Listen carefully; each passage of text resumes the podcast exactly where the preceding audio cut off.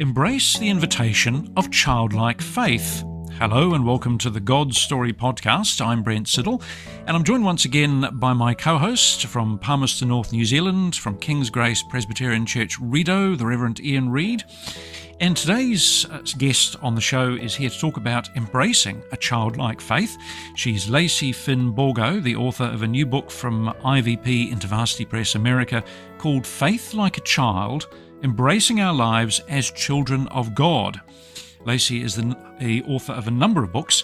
She teaches and provides spiritual direction for the Renovare Institute and the Companioning Centre. She especially loves meeting with children at Haven House, a transitional facility for families without homes. I love the sound of Haven House. Sounds good. Lacy holds a Doctor of Ministry in Leadership and Spiritual Formation and a certificate in Spiritual Direction from Portland, Semin- uh, Portland Seminary. Lacy, hello, welcome to the show. Mm, so good to be with you today. Yes, Thank well, we, you for we inviting me. That's a pleasure. We nearly didn't meet because of time zones. Yeah, you said to me you've been tr- going through four time zones in the last few Mm. days. You've been traveling around the US. Mm, I, ha- I have been. Um, I, I was on, on the East Coast in Boston a little bit earlier this week. Um, right now, I'm actually in Pacific time zone. I'm in Oregon. So just, you know, moving and, and not not work wise just um, going and visiting family and friends and it's just lovely yes, uh, we're reminded that the US is a vast country. Re- Rita, Mm-hmm. you have different time zones in Australia, don't you? I think. Yeah, I'm not sure how many there are because um, they're kind of the eastern states are on their own, but they they're kind of all kind of weird and yeah. I think there's a four there's a four there's a four hour difference between Yeah. kind of one and the other, and yeah, it kind of works Yes. out weirdly. Yes, I found I found that out when I was trying to do an interview with a lady who um, I thought was in Sydney, and she turned out to be somewhere else, like Canberra or somewhere, um, causing all sorts of problems. Anyway, we're here to talk about childlike faith and reconnecting with with our ch- our childhood. It's a delightful subject, Lacy. Now, um, what do our children actually know about God? it might be easier to answer um, what what don't children know about God? Um, children, and also to a- talk a little bit about the word "know." What do we mean by know?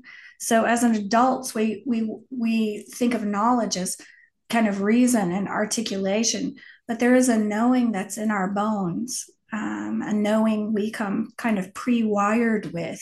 That's the kind of know that children have um, about God, and uh, and they know that in their bones that God is for them. They they and they kind of know in their bones that they that there is a, a place, a spiritual connected place that's that they already have.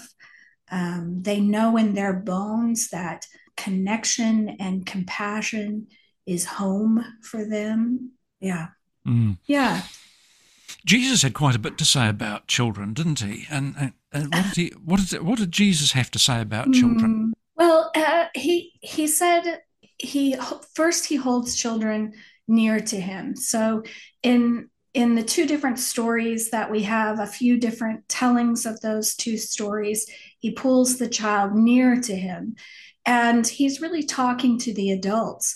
Um, who are struggling a bit with power and their own ego needs. Bless them. Um, we all have those, and he's he's really bringing a child to say, you know, become like this, be like this. My way is in tune with their way.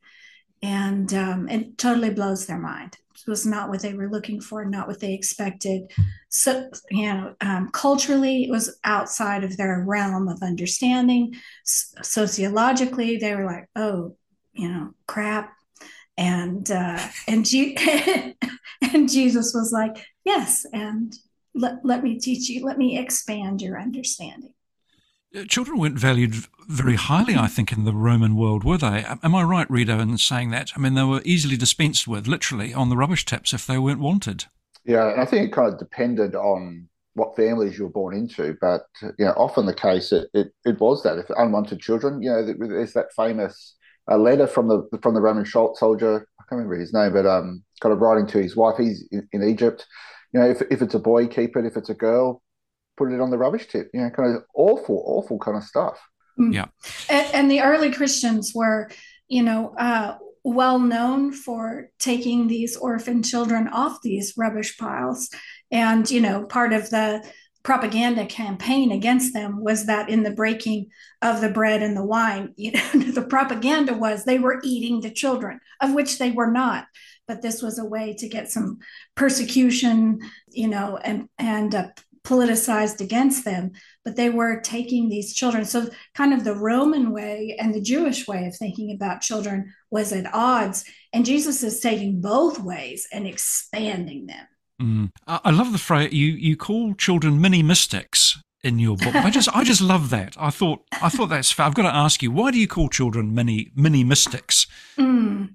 Well, I mean, there's a there's a lot of reasons. Um, one one of my favorite definitions of a mystic is a person who hears from God and answers. So that that's a that children inevitably answer what they sense from God, not always verbally or in a way that is that we would call articulation, but the answer is there. It's a it's a communication for connection, and then the response to it and so i think that they they also welcome mystery you know we chafe against mystery we are we are very attached to our certainty they're not so um, they i think they just have a natural um, bent towards mysticism and um, and well they're i like alliteration Yes, uh, no, it's a fabulous mini mystics. Um, Rita, I'm going to bring you in in a minute too because you've got five boys. You should be doing this interview. You know all about this. Uh, can I ask you, though, Lacy, before we, we bring Rito in, in what sense are we all children of God? In what sense are we children of God? Well, you know, that's a great question. That um, that my first inkling about that was in John 21. It's the last chapter of John. And, you know, the disciples have been just through so much. They have been through so much. And this is getting near the ascension all this stuff is happening. Jesus is making you know breakfast for them on the shore. And he calls out to them over the water and he calls them children. It's the most it's a bit crazy and disturbing. Like well why did he call them children? They've been through all these adult very adult things. And i think that we are all children of god. Um, first of all Karl Rahner reminds us that we bring our childhood selves, we we don't switch developmental levels like setting one aside, we bring them with us. But I think also Jesus is reminding us we are always children in the bosom of God. Mm. Uh, yeah, and you write in the book, and we'll come on to explore ways we can reconnect with our childlike faith. I mean, you talk about uh, a sense of play, using our bodies and spiritual formation, different sorts of prayer, creativity, um, humour, and so forth. I'm, i want to ask you about all this, so we better move on. But before we do, Rido, five five boys. What your your input on this, please? well, I can if you want one, Brent. I can, you know, kind of. We've got a teenager who you kind of would have would happily spend some time away from home for a little bit. Oh, okay. um, yeah, uh, no, no, of course. I make no comment, brother. No.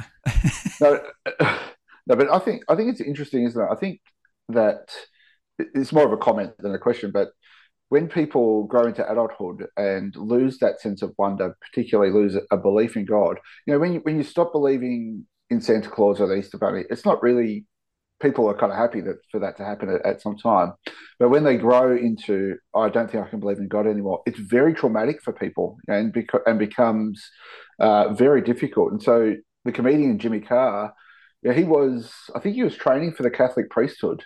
Um, he was um, kind of uh, doing theology, and then kind of became an atheist. And he's had to go through trauma counselling, you know, kind of for, for, quite some time around that. It's just an. In, I think it's an interesting fact that this is what we're created for, you know, kind of a relationship with God, and that kids just get a sense of that somehow. Mm. Mm. And I think it I wonder too, does it boil down and let, let's kind of differentiate for children, it's less about information, it's more about encounter. Like what they who they have encountered. They may not have information or articulation about, but it it there is a ripping in our soul to leave someone we have encountered and found home in. And but we can intellectually walk away from things. Okay. Uh Thank you for that. How do we engage then, Lacy, or, or re engage with our inner child? and re- recover some of this childlike faith? Well, I think there are many, many, many ways. I mean, probably f- more than we can name. Um, one is we can look back in our lives and think about those first experiences of goodness, beauty, truth, wonder. And by truth, I mean what indeed was real. So, what felt real to us. I, have heard children t- tell me stories about, and adults, about what felt real to them was maybe a grandmother who held center when maybe there was a divorce and everything else was melting down. And that grandmother was there the way that they encountered God. So, just going back and just noticing some of those places, that's one way. Another is to, if you have children in your life, to let them teach you.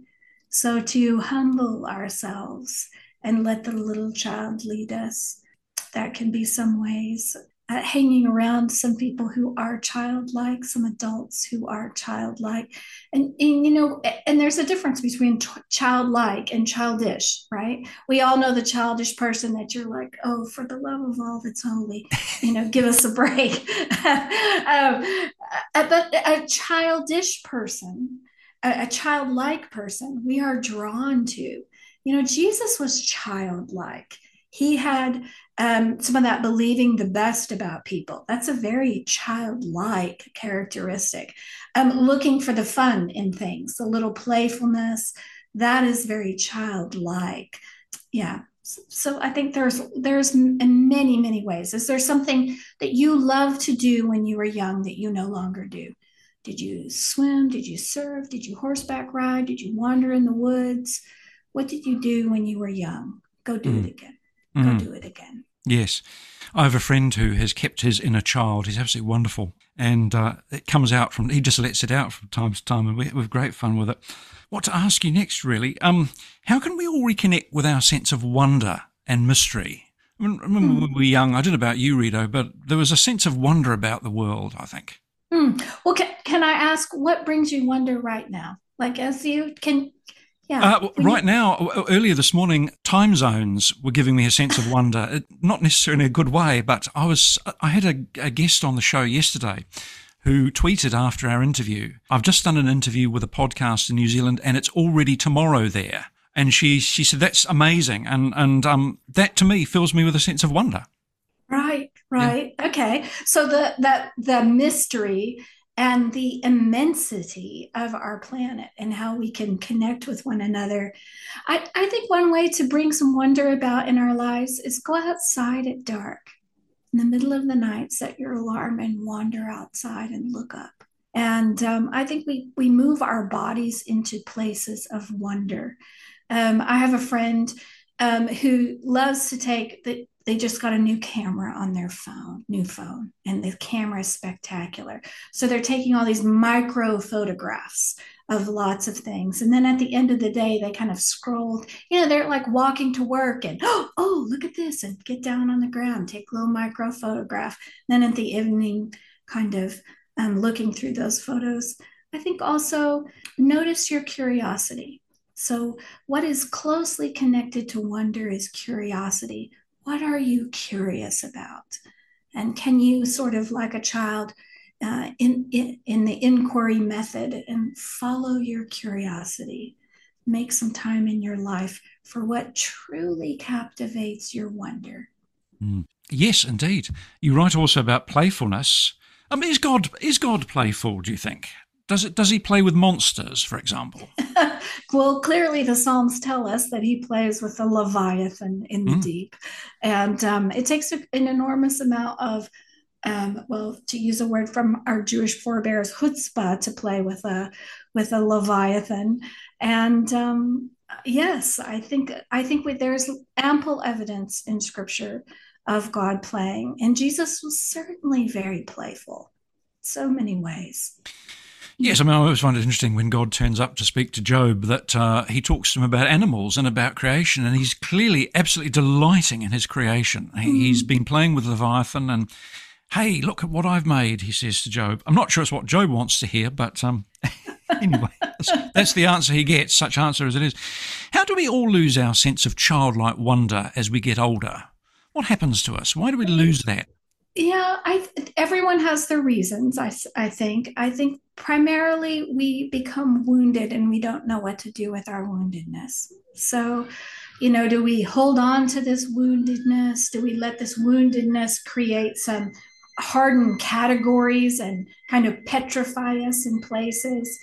So i think that's that's one of it. The other is you know society falsely tells us you know you adults do this so we find ourselves pressed into particular categories that maybe just aren't helpful.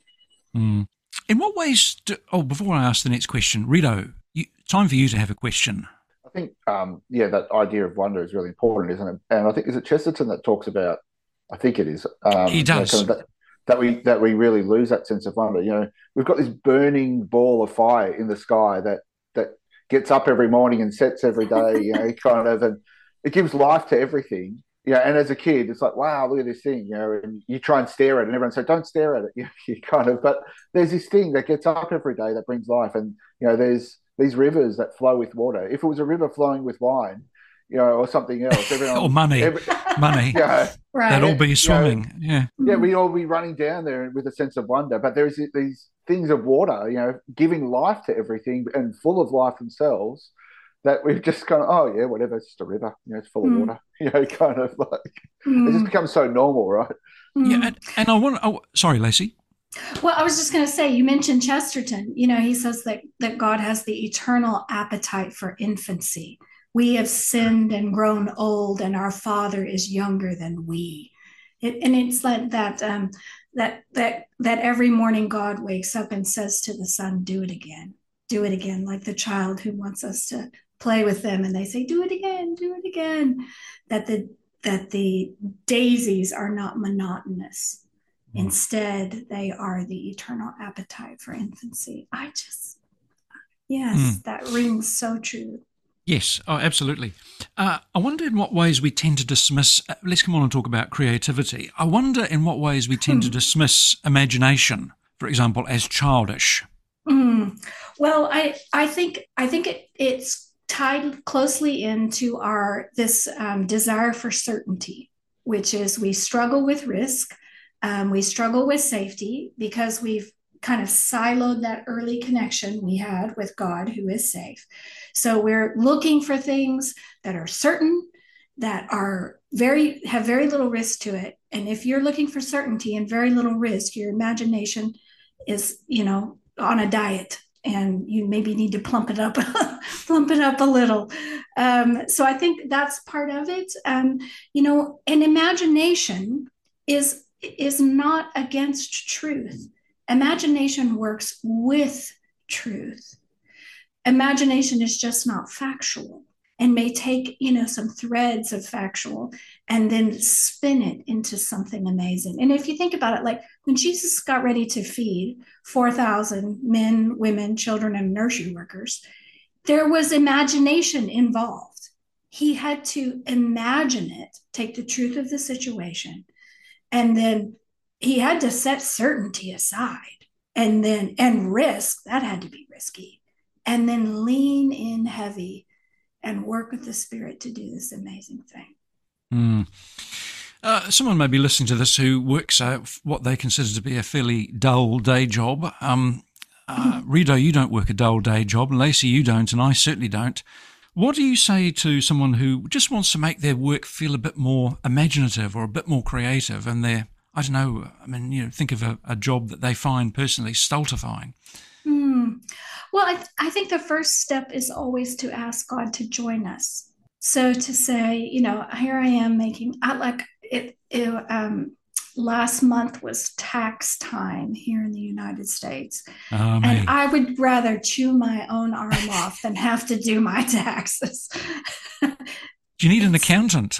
need- no, it's terrible.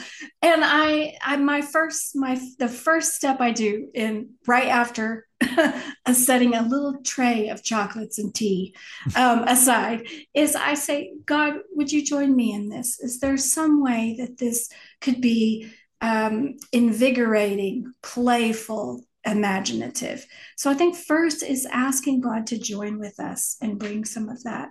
And the second is Um, it, you know, play play always involves a little bit of the absurdity. Mm. So even looking for what is the absurd here? uh, it, human life is filled with absurdity if we're if we have the eyes to see. So it's maybe looking for the absurdity. Yes, that brings to mind the Marx Brothers for me. The Mar- the old Marx Brothers movies. Apparently, in real life, as children, they, they were absolutely running all over the house, doing all their routines and stuff, and uh, they never lost that sense of childlike play. I think. Um, which brings me on to the sense of humour. How, does God have a sense of humour? Oh well, I I think if we we just look at male female relations, we can say that God definitely has a sense of humor. Um, yes, I think God does have a sense of humor because um, God doesn't take God's self too seriously. Um, I I find, and this will be something that one day I will want to have a conversation with God about. But if certain thinking and you know in a particular way was so important. Why did God give us choice and will and and like things etched in, you know, the stars and stone very, very clearly? Why have mystery? So mm. I think that God most definitely has a sense of humor, is playful, and, and because humor serves to connect us so, God ultimately, you know, we know that our Trinitarian theology, connection is part of the Trinity. They are one and 3 mm-hmm. And and God, I humor and connection, I think, flows from their interactions from the Father, the Son, and the Holy Spirit. Mm. Last question, Lacy, I think. In what way is every one of us born a mystic? well, I think that comes from longing. So we are born mystics because we have that innate connection. Um, John O'Donohue has this wonderful uh, book, I think it's called Sacred Connections, Sacred Echoes. Oh, no, no, it's called Eternal Echoes. And he holds belonging and longing together. Do you know this book?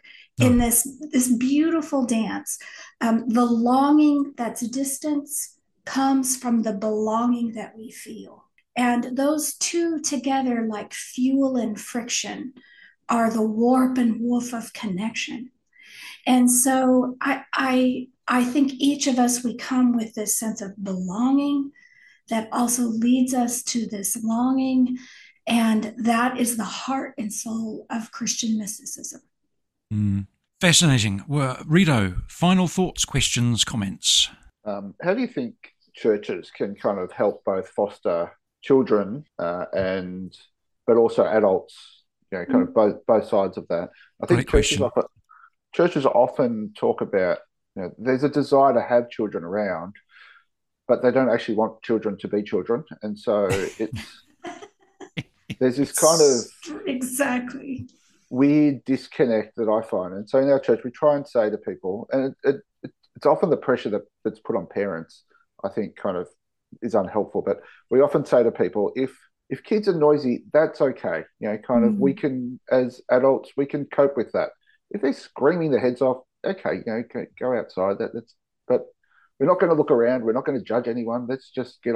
But it's so hard, you know, kind of culturally, or like every our insides are just going, oh, that child is talking or you know kind of making a bit of noise you know kind of it's really distracting you know kind of how, how do we i don't know how do we do better mm. is basically mm. my hmm. question well i think um, there are a couple of ways to do better one is to have more and more and more integrated spaces so uh, places where we don't separate children from adults and you know if you're in leadership one way to to kind of help um, move everyone in the same direction is to begin um, you know, in letting people in the from the teaching part side of things, like helping them to know actually Jesus says that this little child is going to help you follow in my footsteps.